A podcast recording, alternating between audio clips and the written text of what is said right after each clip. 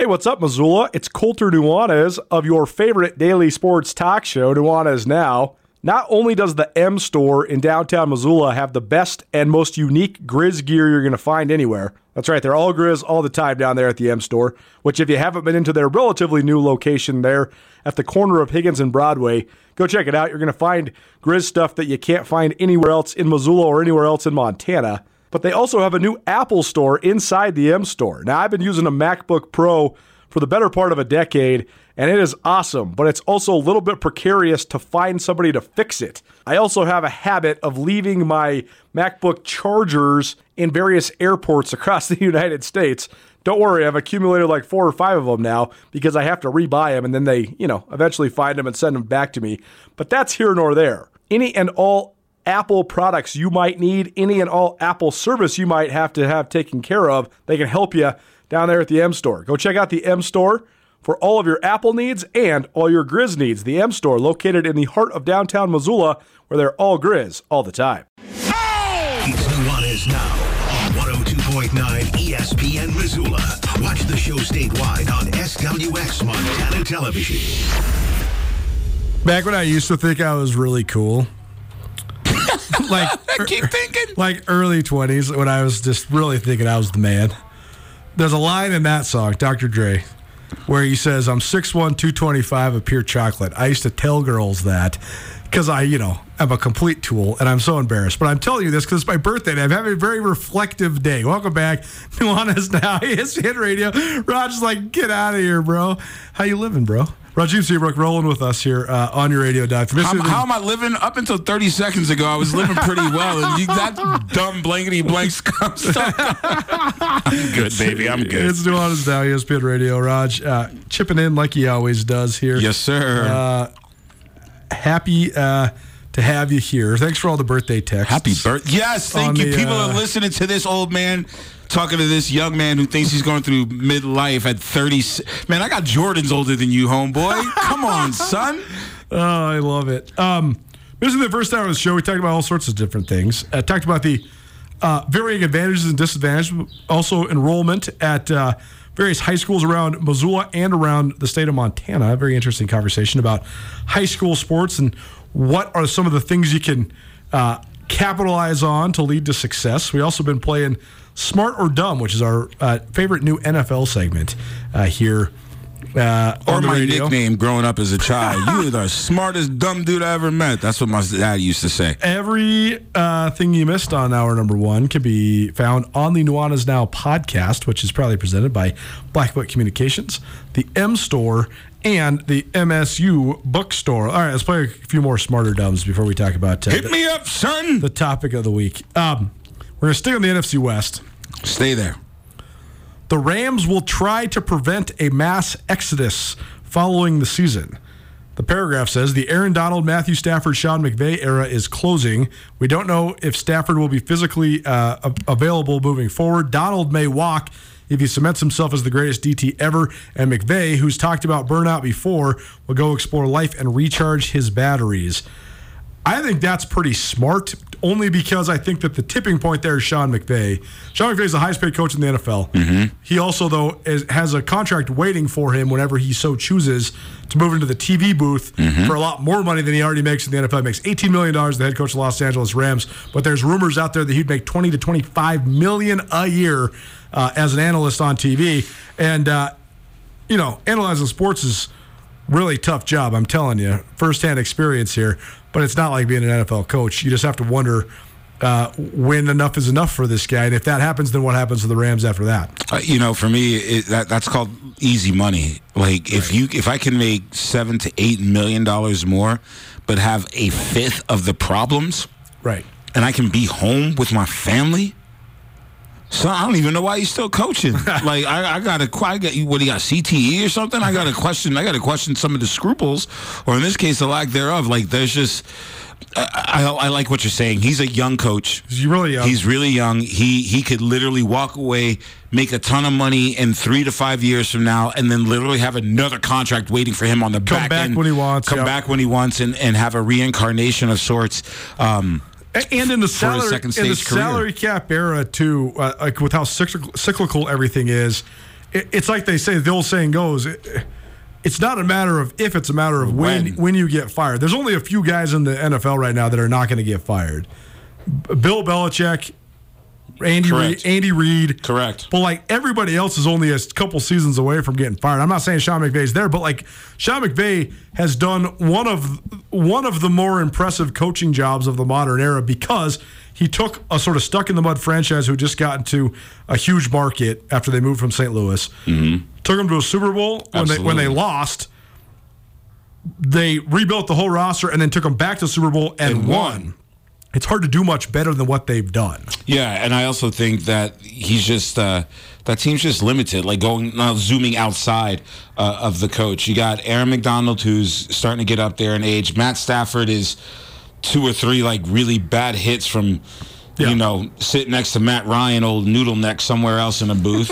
uh, so there's just a lot of factors that point to saying what you just read is smart. One more of these, and then we'll come back to this a little later We on. love this. This is the, this is just easy. I, I just want to do this one because uh, it- it's just automatically easy because of what happened. This this came out. This column about bold predictions in the NFL came out before the NFL draft. NFL running back, uh, Falcons running back, excuse me, Tyler Allgeier, Allgeier, excuse me, will lead the NFC in rushing yards. That's objectively blatantly dumb only because the Falcons drafted Bijan Robinson out of Texas, who's the best running back in the draft. So uh, that actually might have been a sneaky smart statement because uh, Allgeier was good down the stretch last Oh, year for the really good. Falcons. Had him on but, fantasy But then they then they drafted the you know a workhorse. a, a dude that's going to be the one of the best running back, at least expected to be as a number eight pick. He better be one of the best running backs. In Reach the NFL. pick, sorry. Reach pick. Well, that's the thing. That that was the criticism of the Falcons is you're picking at eight. Y- You need a lot of different things. Bijan Robinson is great, He would have been there at 18. but but it's a reach at eight, and even if you wouldn't have been there at 18, you have multiple guys, including Allgeier. So uh, dumb moves, dumb draft pick. Dumb is my choice on that statement being made. Dumb, dumb, dumb. all right, uh, let's talk about the topic of the week. So You. I have ranted about this for almost three hours, I think, on the show already this week, but I can't help but keep thinking about it. The the fracturing of college football has already started to happen, but I think it's going to continue. And you know, the rich are getting richer. The Power Five is stratifying itself away from the rest of the uh, Division One football world. We've already seen the erosion of the FCS with the departure of a variety of premier programs from Georgia Southern to Appalachian State to Coastal Carolina to James Madison to Sam Houston State. There's been a variety of, of nationally uh, prominent FCS programs that have now moved up to the FBS. So I continue to wonder about the state of the FCS and what and what it means because we're in this sort of insulated scenario now where let's just be frank about it. I think there's 12 conferences in the, in the FCS, but there's only two conferences in the FCS. SEC. And it's the in the FCS though. I'm talking Big Sky Conference. Oh, the, FCS, sorry. Yeah, Big Sky Conference and the Missouri Valley Conference. It- It's it, basically at this exact iteration. It's Montana, Montana State, Sacramento State. Uh, versus North Dakota State, South Dakota State, Northern Iowa, and that's about it, right? Like it's those two conferences vying for half of the at-large bids in the playoffs. Those are the only teams that are winning national championships. I mean, since Villanova won the 2009 national championship, since then there's been one Big Sky national champion champion in Eastern Washington, and then every other national champion since then has been Missouri Valley Football Conference. North Dakota State's won nine, and South Dakota State won it last year. That's it.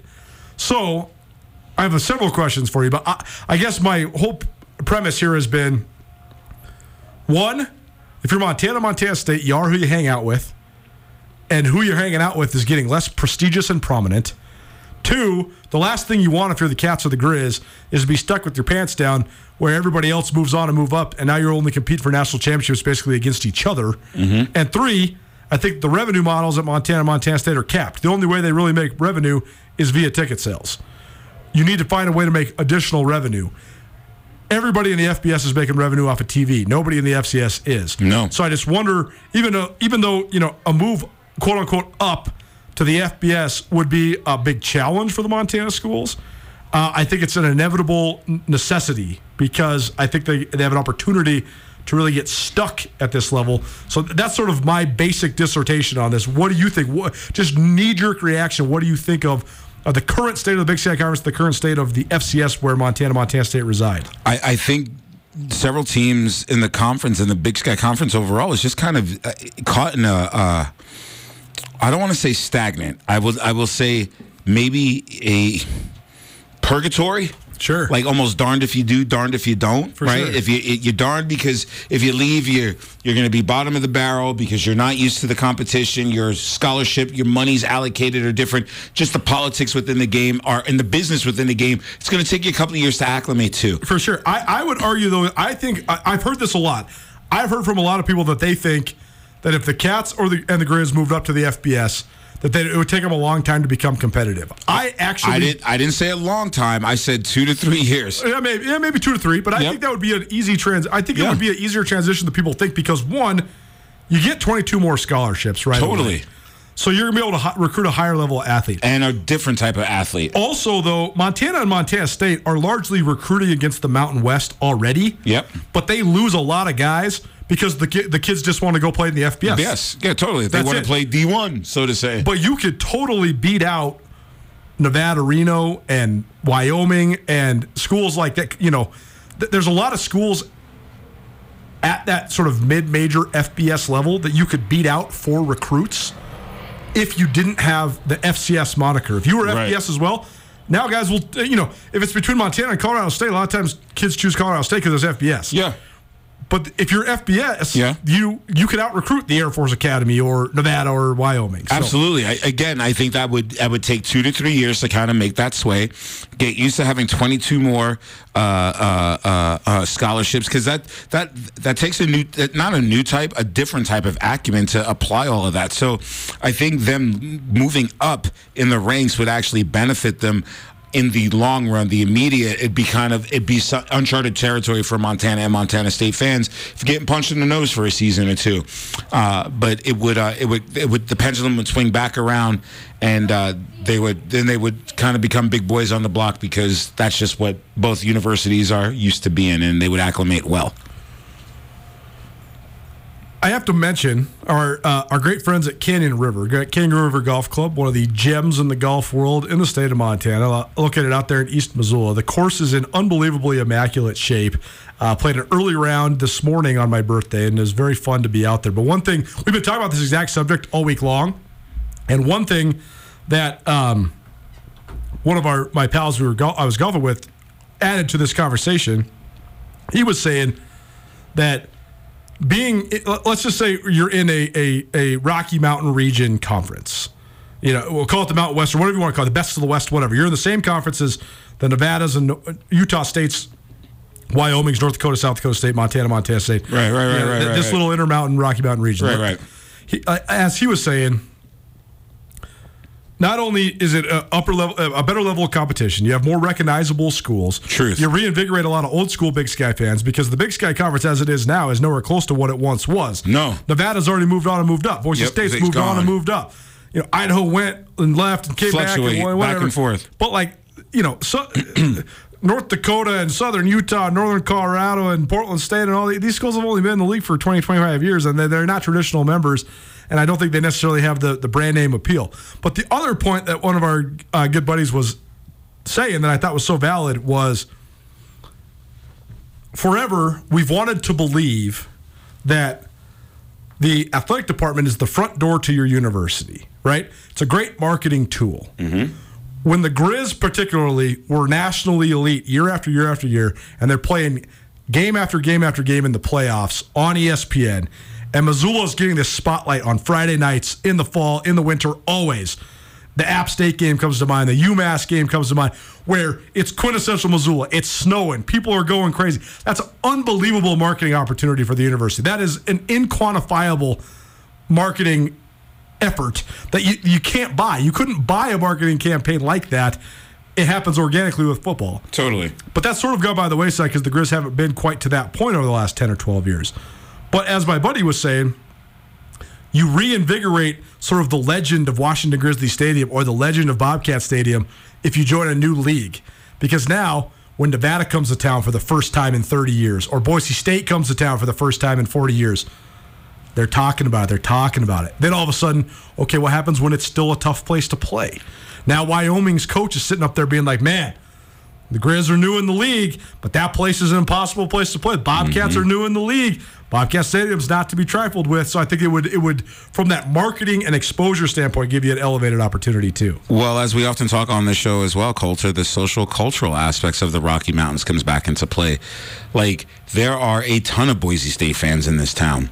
There are a ton of, you know, Mountain West fans for, for their respective sports that live in this town. So what you would also have is you'd have some reinvigoration of just in-town rivalries because of the association with these schools and outside of the Grizz. Like there's a there's a there's a contingency of people here who would love that For sure. you know or i i have cousins that play for boise state but what it also does is now for our high schools kids our local kids who Yeah. It gives them a different pathway and something to vie for as well and then it gives our coaches something different to coach towards as well uh, on a local and or state level So let me present R- Nuanez now, ESPN Radio, Rajiem Seabrook, Yo. Colter Nuanez. Um, two other points that I've made. I'd like you to react to these. One, one of the biggest, I think, cons that people think of if the Cats and the Grizz were to move up to the FBS is that there'd be less Montana kids on the roster.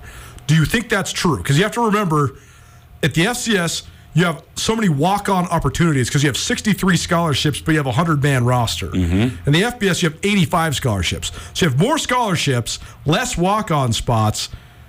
How do you balance that in your mind? I think there'd still be a lot of Montana kids that would get opportunities. What do you think? I think kids get opportunities. I think more opportunities would open up. They just nec- not necessarily would be the pipeline to MSU or UM.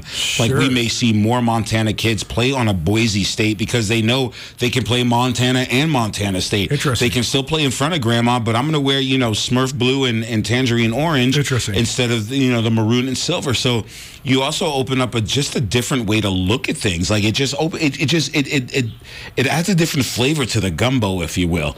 Um, I think you would have more kids who play because some of those teams want more Rocky Mountain kids playing on. They they want that type of culture of kid. They want the the kid from you know, who's been bucking bales and grew up in his fourth generation, whatever, uh, that makes an appeasement. And sometimes the social cultural acclimation isn't an issue for those kids. Like what's going on in Belt, Montana might be going on down in Boise, and there's less of a stressor environmentally for some of these kids as well. It, it doesn't feel like you're always leaving home per se. The other uh, thought that I had, but I, I don't have any real justification for this. I think you'd actually have to do sort of a a market and cost benefit analysis. But that is, most of the people that are moving to Missoula and Bozeman are not from here Truth. and don't have strong, if any, ties to the region or the universities that exist in these two towns. I would agree. Do you think then that playing a higher level, uh, specifically of football, would then cater toward capturing more of these new people in town in terms of interest? Or, or is the fact that it's the biggest show in town enough to captivate them no matter what level you're playing at? I, I think being the biggest show on town is going to is going to draw them in. When you don't have a professional team to to create polarity, um, then you won't have that. When we were talking earlier about. Um, you know, kids wanting to grow up to be a Grizz more than they want to be like a Sure, Hellgate Knight right. just because that's the only show in town. That's exactly what you're giving cre- uh, credence to. It's kind of like the Northeast, right? Sure. College football isn't as big. Why? Because you have the Jets, the Giants, the Eagles, all within three hour radius. So guess what? Isn't as prominent? Northeast college football. Think about that. Like when Sure. you think college football, you don't think about the Northeast. you Except Penn about State, because everybody in the Northeast has gone on to Penn, State, forever, yeah, right? yeah. I mean, Penn State is Uh, Penn State became Joe Paterno Joe Pa. and Penn State became the the the regional power of that area because because they were the one prominent and they got everybody, Everybody from to go New there. York, New Jersey, Totally, Massachusetts, totally. Vermont, all of it, right? Yeah, but part of that is a lot of those, you know, Vermont doesn't have a big draw for football, New Sure. York State, so you didn't create the culture within to want to do that. Doing this this way out here, like almost taking that same lens and making it convex instead of concave, I think you get more Montana kids that would stay within the region, not necessarily pipeline into, you know, our state schools, but would definitely have more opportunity and play higher to want to get recognized by those schools as well. So, you know, we, we can sit around, sip tea, and throw the bones on top of the table all day. I'm not sure who this is from, but whoever it's from, I appreciate the high level of effort. Uh, this is a multiple scroll text to our, our text line. If you have thoughts, 406-888-1029. This this is so long that they the boys in the back actually had to send this to me via email. So bear with me. I'm going to read this to you. I have not pre-read this, but I, I assume if somebody spent this much time, and if there's pertinent points in here, we might stop, pause, and discuss as well. Uh, so glad you guys are discussing the Cat move up issue.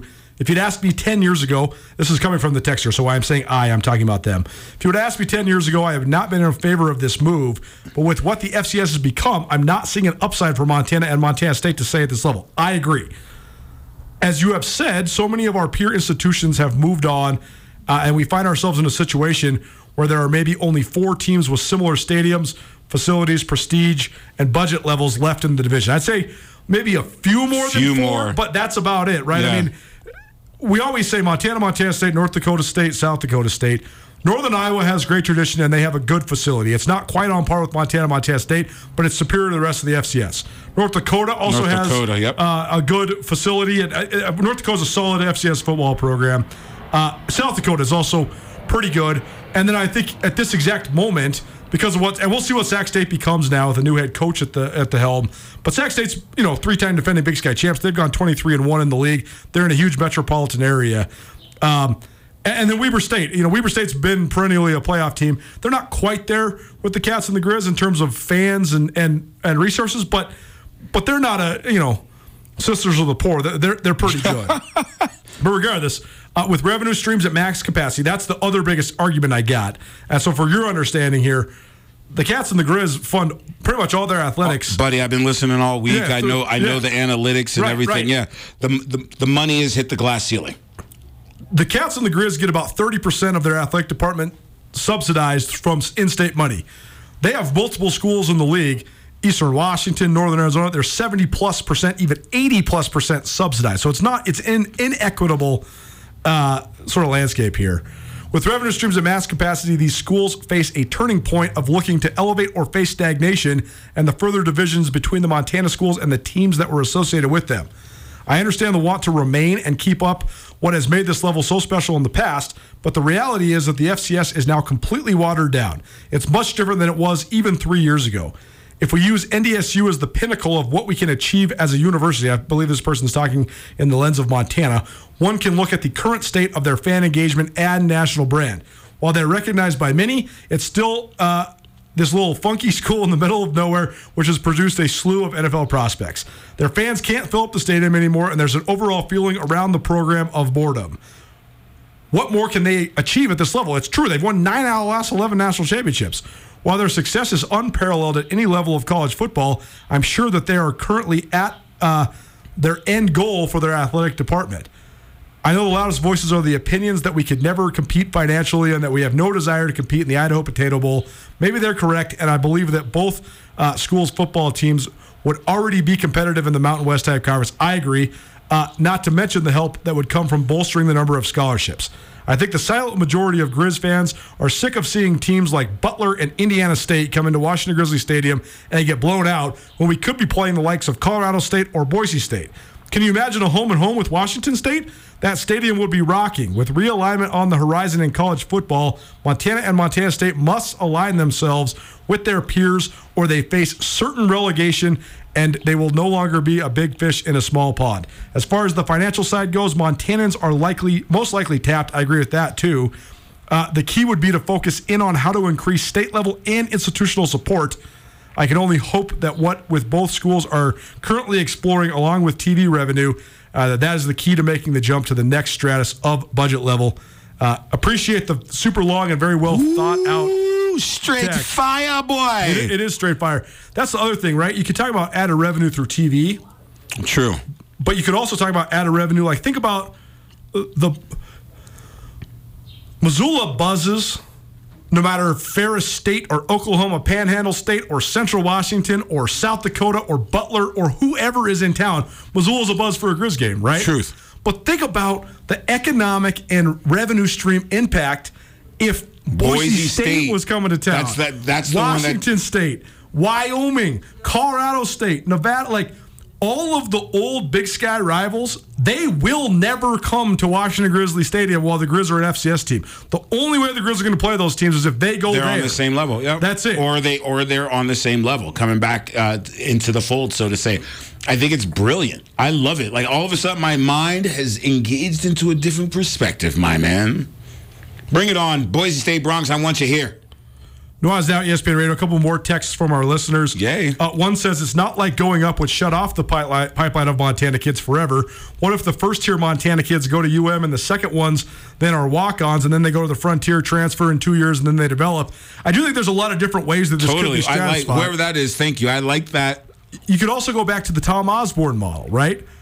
Tom I like Osborne, when he was at Nebraska, he would fill the majority of the scholarships with out of state guys, but then he would bring in 20 to 30 Nebraska walk ons every year, and those guys would be competing for the last 10 to 15 scholarships on the roster. Mm-hmm. And then he would keep the other ones as sort of like the during school guys to fill out the rest of your roster. Because you, you can bring 94 to fall camp, Yep. but then you can carry 110 during the season. So you have a little leeway there. You have 16 It's guys practice squad. that are walk-ons, It's a right? practice squad. So that you could still have walk-on opportunities, and you could still see these same uh, sweet stories of the small town Yeah. guys that Keep make those it. Omaha and Lincoln boys on those teams. One last text for the listeners. Thanks so 'em much. coming. I love this subject because it, it is so engaging. We've heard more from you about this than almost anything we talk about around In here. In the last seven years, folks.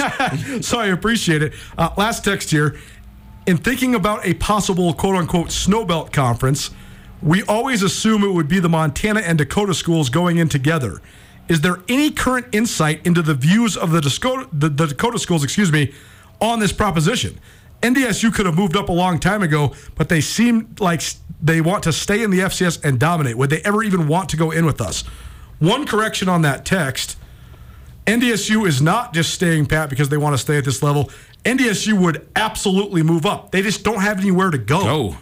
The biggest, that's the thing. We're talking about this broad premise of realignment and uh, sort of restratification.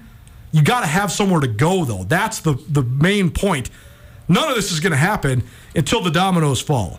I think that there's a variety of dominoes that could fall. They're going to leave certain schools in a in a uh, a situation where you got to figure it out. But as of right now, like North Dakota State, they can't go to the Big Ten.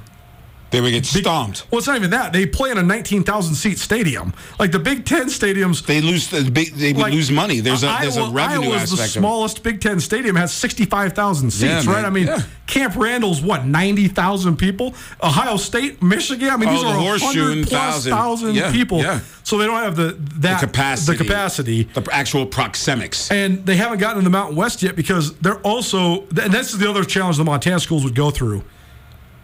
The reason you're a draw for media rights is either, either one, your market. Well, Fargo, North Dakota, Missoula, Montana, and Bozeman, Montana don't have markets in No, terms of media. No, not at all. Or your brand. Mm-hmm. The Bison have a brand, the Grizz have a brand, the Bobcats have a brand, but they're not quite strong enough brands yet to Right, realign. right. So, uh, in terms of what North Dakota State desires, I think North Dakota State would have moved up a long time ago if they had an invite or they had somewhere to land, but they haven't, and that's why they've they've been standing pat. No, and the, the big jump of people don't understand like the actual what you need on an infrastructure to do Yeah. that. Like nineteen thousand to sixty thousand. That's Right. a lot of money to act uh, to to hope to put butts into seats. Like there's a the. the the social financial aspect of it is sure. it, it- it's crazy. It's freakonomics, if you will, uh, and and that a lot of that gets lost in the shuffle too. Like say we made that jump, we would have to augment that stadium. I'm not sure the infrastructure of that stadium can be augmented any further without compromising, like Well, not having the- parking on the, the- campus of the University the- of Montana. Montana's in a better situation than anybody else in the FCS because Washington Grizzly right now maximum capacity is twenty six thousand seven hundred. totally. That's the same size as War Memorial Stadium in Wyoming. So, so you, you have a you have a comparison there. Okay. I always think Wyoming is a good uh, case study. Okay. Wyoming has an inherent advantage because there's only one state school. True. So they don't have a board of regents that's arguing over what's better for each. They don't have Right. to be equitable. They can take tax money and state money and throw it at one It's one of huge funnel. You can instead of- bottleneck it. Right. Absolutely. but Wyoming's athletic budget last year, I I believe, was right around $41 million. Montana's was right around $25 million. So you got about $16 million gap. Mm-hmm. How do you make up that gap? Well, one, joining the Mountain West is going to get you between six and eight million dollars in TV money. More. Boom. So there you go. You're halfway home right there. Mm-hmm. And then so you got to make up another eight. Well, I think you could. I think the state of Montana would be more inclined to subsidize athletics if it was at a higher level, and you're also bringing in another Another source of revenue. another source of revenue. Absolutely. And then I also think right now one of the biggest challenges, specifically Montana faces, is student athletic fees. But I think They're low You, compare- I, I think you could raise them You would have to. to subsidize. You uh, would have to. the budget deficit. All right. We're going to keep discussing this. Please keep the text coming in 406 888 1029. Nobody's going anywhere until they have a place to go, but I just think that the Cats and the Grizz got to be ready to make the move when the move is upon us. We shall uh, continue this discussion. Plus, we'll probably play a little more smarter dumb, and we'll talk some NBA playoffs. Rajiem Seabrook riding with me, Colter Nuanez. Happy Cinco de Mayo, everybody. Back right after this. Keep it right here, ESPN Radio.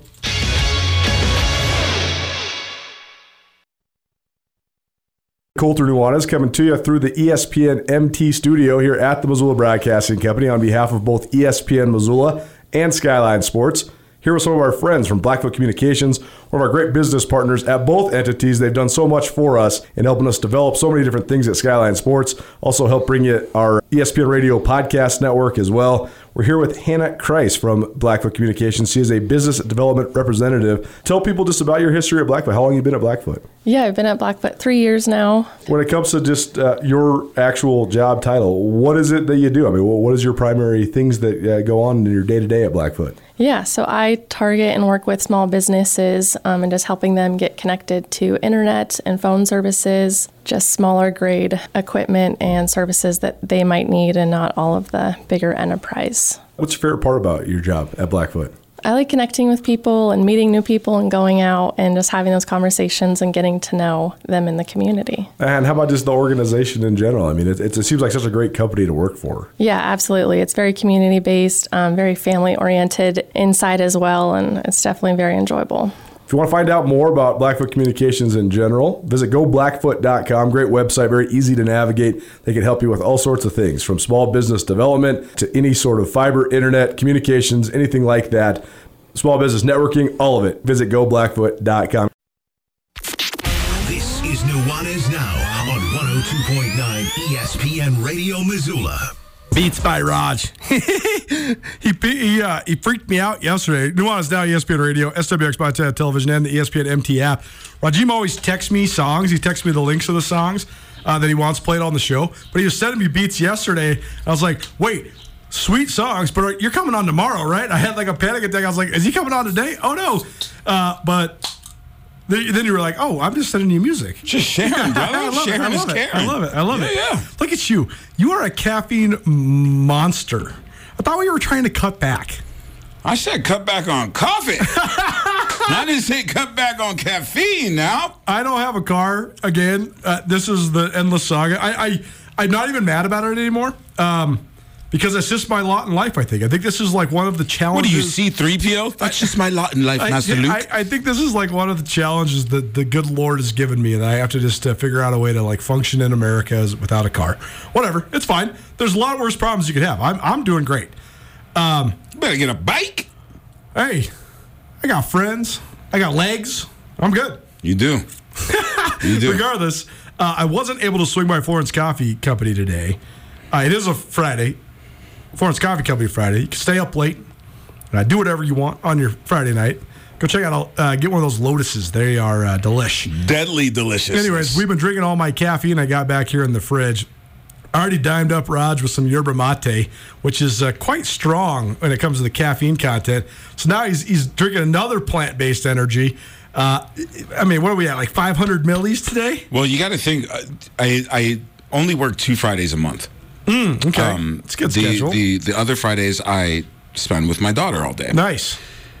But usually in a in a in a day, I will consume at least a pot of coffee on top of two triple americanos. Whoa. Right. So today I've only had two cups of coffee and one triple americano.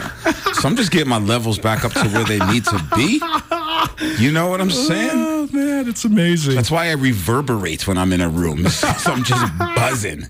I love it. Um, all right, let's play a little more smarter dumb. I just love this game. This is bold predictions from the NFL, where then we uh, debate. Yells. Uh, I've been waiting for this one. The Minnesota Vikings will have their hands full with a new contract for Justin Jefferson. The wideout is entering the final year of his deal unless Minnesota picks up the fifth year option. Jefferson shouldn't entertain the idea of playing as a lame duck. The Vikings will want him on board and engaged, despite what a big deal may do to their rebuilding efforts on defense. I am incredibly torn about this because I think Justin Jefferson is the best receiver in the NFL. Hands down. I think he's one of the best players in the NFL. Hands down. And I think the Vikings uh, are a. I think the Vikings are a pretty mediocre team Hands down. without Justin Jefferson. Like I, I, there's very few offensive skill guys that can that aren't quarterbacks that can are truly worth two, three, four wins. The Vikings were an 11 win team last year that won the NFC North and made the playoffs because they have one of the best players in the entire NFL. That said, Justin Jefferson is going to demand. Justin Jefferson will be the highest paid wide receiver in the National Football League when In he the signs history of in the the history of the National Football League. League. When Hands down. when he signs. What does that do though then to the Vikings? Like the Vikings, if you want to get over the top, you got to get way better defensively. yep. Dalvin Cook's time is running out for sure. They already moved on from Adam Thielen, so See ya. uh, I'm just so interested because on one hand, I would never want to lose Justin Jefferson. I think he's truly one of the brightest stars in the entire NFL. Period. On the other hand, if you spend all your money on Justin Jefferson, then where are we at? I don't know. You're where the Kansas City Chiefs are going to be in like two years with Patrick Mahomes. That's where you'll be. Here's what I when I look at the numbers that Justin Jefferson has put up with Kirk Cousins, who's like the again the major master of mediocrity. It's ridiculous. Could you imagine if he had a Josh Allen? Right. A Patrick Mahomes, sure. a Justin or a Justin Herbert or anyone along those uh, uh, uh, uh, lines. We're not even talking about hamstringing the team. You just pay this young brother. The problem is, again, is you, you don't rob Peter to pay Paul just to hang Sure, out with right, Mary. right, Right. right. But he is due what he is due right now. You got to pay him. Plus, when I look at the money you pay Kirk Cousins, Right, exactly. son, For sure. mi hermano. So here, here's here's where I'm at is if you pay Justin Jefferson a, boat, mm-hmm. a boatload, yeah. and then you stay bad on defense, Yeah. and it inherently makes you bad, Yeah. And then you move, and then they're gonna move on from Kirk Cousins at some point. Hopefully, it's sooner than later, right? Next this season. But then, then, then you move on from him, and then yeah. you're bad. Yeah. Well, then you could draft a rookie qu- quarterback, and that's the only to me the only way the Vikings are truly going to get over the top is either two ways. One, you sign a boatload of premier free agents on defense. Mm-hmm. But that's probably not going Mm-hmm. Not to gonna happen. especially because you're you know you're an indoor team. You got the Vikings have always won with offense. That's what the Vikings have to win with is offense. So the other way you do it is you got to get a quarterback, and the only way you're going to get a quarterback, you're not going to sign one. No, you got to draft him. You got to draft him. The only, way, you the only way you're going to be in the position to draft him, and this is why the Vikings have been stuck in neutral for 20 years. It's ironic, right? The Vikings have not ever been bad. In my 25 years of being a Vikings but they've fan, never been great. that's the whole point. They have been 7 to 12 wins for the duration of my life, except for in 1998 when they had Randall Cunningham and Randy Moss. They won 15 games They went to NFC Championship games. Other than and that, lost to the Giants. they did. They lost the Falcons. Oh. Uh, they did. They lost the Falcons. I promise. The Okay, I'm think, maybe I'm thinking of, of a playoff game they lost Uh, to the they Giants. lost to the Giants multiple times in the playoffs, including last year. so, Yeah, yeah, uh, it's yeah. tried and true. They they they have a hard time getting over the top. But the only way they're going to get over the top is to get a quarterback. So I actually think that the immediate future for the Vikings. Pay Justin Jefferson whatever it is. Set the market. Pay him. Mm-hmm. If that means you're not going to be very good on defense and you can't give Kirk Cousins money, who cares? Just be bad for a year and then go get your quarterback in the future. yeah, just outscore everyone. Take your lumps on defense. Yep. Put the band aid over the gaping wound for one season. Nuanez Now, ESPN Radio, SWX Montana Television, and the ESPN MT app. It's that time. NBA playoffs. Playoffs? The Knickerbockers are still alive. Heck yeah, they are. Eight left. What do we think? We'll break down the whole field to take you home here on your Friday. Keep it right here. Nuanez Now, ESPN Radio. I am here with Catherine DeLands of the Advocates. If you've been listening to ESPN Radio, you're familiar and you know if you've been in an accident, the Advocates can surely help you. Yeah, I mean, the sooner you call us, the better. You know, we're available 24 7, consultations are free. And when you've been in that accident, insurance companies are going to be jumping all over you to talk. So give us a call first and get yourself an attorney. 406 640 4444 or online montanaadvocates.com. Free consultations. The Montana Advocates reminding you that you deserve an advocate. One is now on ESPN Radio. What a line. Trying to front, perpetrating a stunt when you know I'll smoke you up like a. I'm genuine like Gucci, raw like Susie. Shades the phrase where rap means to me. I'm sorry. Keep going. I can Give, go. give me the Big Daddy Kane lesson. I, I am fringely familiar. You you drop some songs in Yeah. a thread every once in a while. Yeah, so- what's the, what's the deal? What's the scoop? Rajiem Seabrook rolling here on Nuanez now. Thanks for listening here on your Friday. Yeah, and the reason why we're doing this is there's some hip hop history. Hip, That's right. The genre of music, which has spawned most of popular music for the last thirty something years, Yep. off the branch of you know that part of the music tree of life, um, turns fifty years old this Amazing. year. America. Uh, one of the most innovative, creative forms of music turns 50, turns the half century mark. Uh, Big Daddy Kane, late 80s, early 90s uh, performer, also former partner to Madonna. A lot of people don't know that. Um, was what was almost considered like smooth guy rap. Like, here's a really good looking guy who can dance So like and Drake. rap. Smoother. Like, smoother. Like, just smoother. Like, if you listen to his albums, the, the brother has flow. Like, he can he can flow romantically. He can flow street level. He like just a different guy. And it was just um he just set the edge in a different way. He was like he was the suit wearing version of LL Cool J, if you will. like okay. you know, LL was still wearing track suits and Kangols. Big Daddy was wearing silk suits and alligator shoes. You know what I'm saying? But making you go home to your mama because he would verbally assassinate you. So yeah, just you know, part of the old school Juice Crew, brothers out of Queens. You know, the Marley Marls, uh, big. Biz Markie guy used to hang with him, so yeah, Big Daddy Kane definitely one of possibly the top twenty MCs of all time. Love it. Yes, sir. Hip hop education. What's up? Uh, here with Rajiem Seabrook. Uh, let's talk some NBA playoffs. Let's do it. What's couple, up? couple games tonight Mm-hmm. and then a couple games tomorrow. Tonight, Boston is at Philly. That series is tied 1 1 uh, against all odds because um, Joel Embiid was out game one, yet Philly still went into Boston and stole game one. Robbed it. Uh, Doc Rivers uh, completely and utterly uh, ran circles around Joe Mazzulla. Uh, game two, though, Boston did bounce back, and it was a great response, and they uh, systematically just uh, erased Philadelphia, one going away. But it's a big game in Philly. And then the uh, nightcap tonight, Denver, really impressive the first two games there. Do we know Chris Paul's status for tonight? We'll, we'll find out. Old. But Chris Paul was he, well, he pulled his groin. Old. which has been his lingering injury forever. Uh, so he missed the the tail end of uh, game two. Yes. But Denver's really impressive. They are up two nothing. This is a must win for Phoenix tonight. I think. Oh, without a doubt. Like if it if it if not, the avalanche uh, effect starts coming quick. So Phoenix has got to rebound. No pun intended. Phoenix is in such an interesting situation because they have several of the best players remaining in the playoffs: Kevin Yes. Durant, Devin Booker, Chris Paul. But they they don't have any depth, and they played those guys forty plus minutes each to get out of the first round into the second round. They look sluggish in game one. Like they just look. Sluggish is a it's a poor poor word. They just look tired, strained at times, and when you don't have depth behind that, like you, the, when, once you get into gaps, you can only dip into the well, but X amount of times before the well is you know it's it's gone. The water's just gone, and Phoenix is running um, into that right now. The gap between you know the starting five six and then the rest of the bench, it's it's starting to look like the Grand Canyon.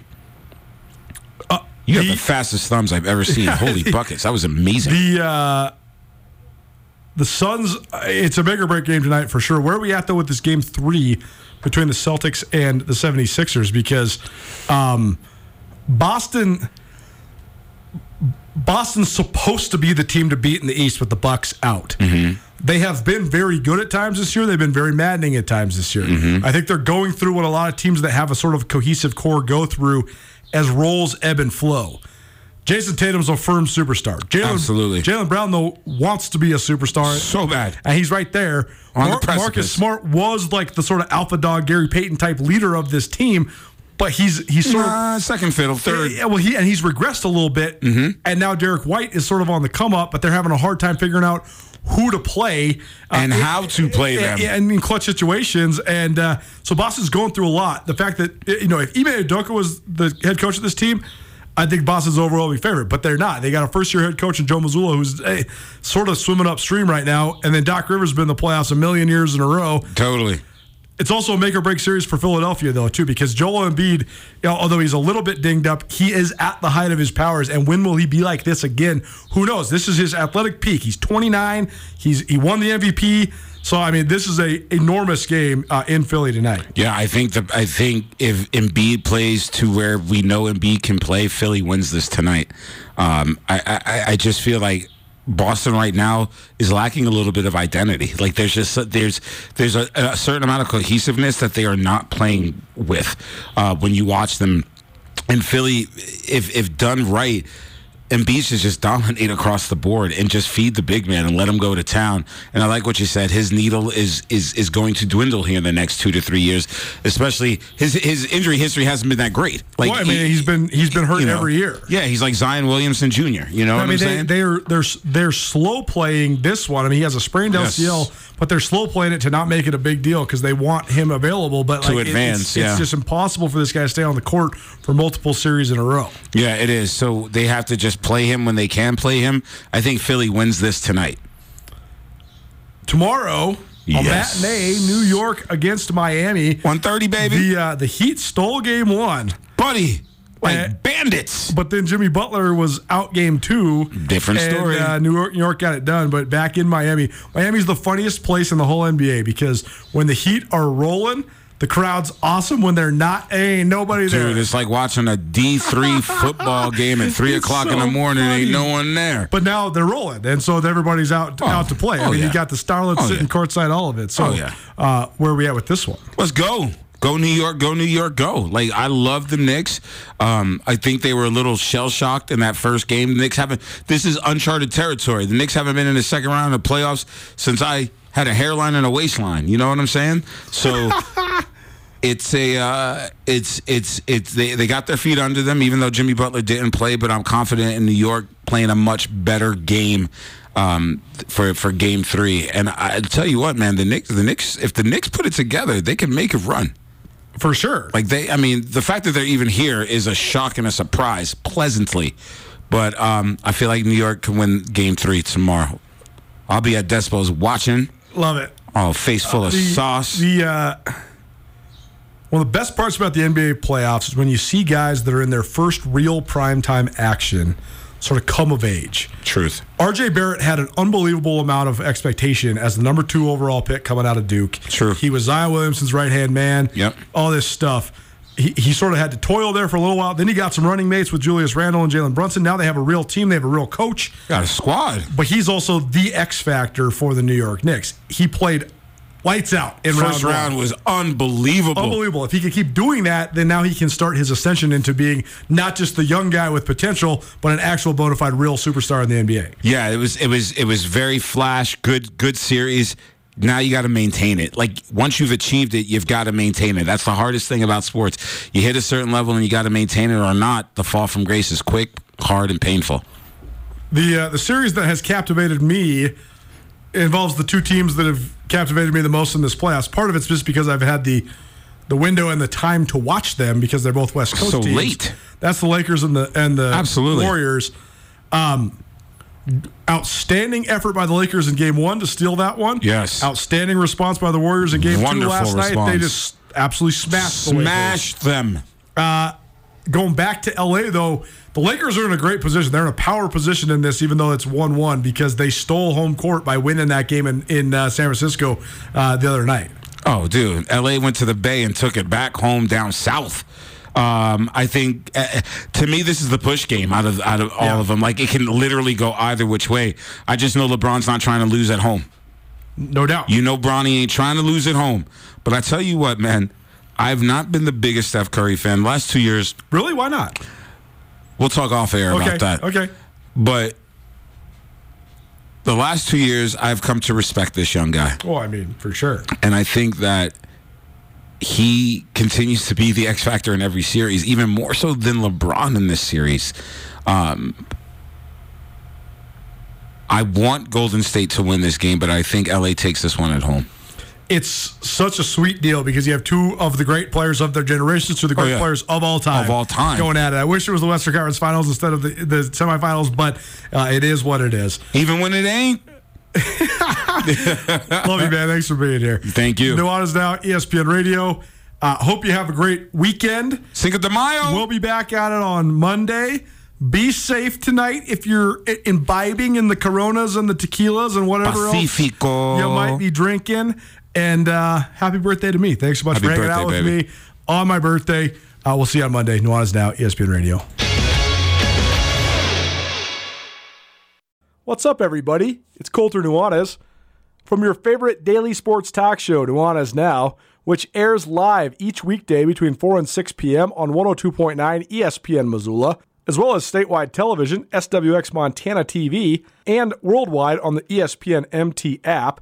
And of course, as you're listening right now, you can always find Nuanez Now archived as well on the Nuanez Now podcast. One of the biggest events on campus every single year at Montana State is the MSU Spring Rodeo. Get rodeo ready with the MSU bookstore all month long. MSU rodeo tees and equine accessories will be available starting on April 10th. All month long, you can get three t-shirts for $25, two crew necks for 50 bucks, or two hoodies for $55. Go check out all the great rodeo gear at the Montana State bookstore on the MSU campus. The Montana State bookstore also does a great job of giving back some of their proceeds to help reduce textbook costs for students across the MSU community. And of course, it's your go to place to get your blue and gold on game day or any other day. Montana State's rodeo team, as prestigious and nationally powerful as they come. So if you're planning on heading to the spring rodeo, swing by the MSU bookstore first. When you're in need of some Bobcat gear,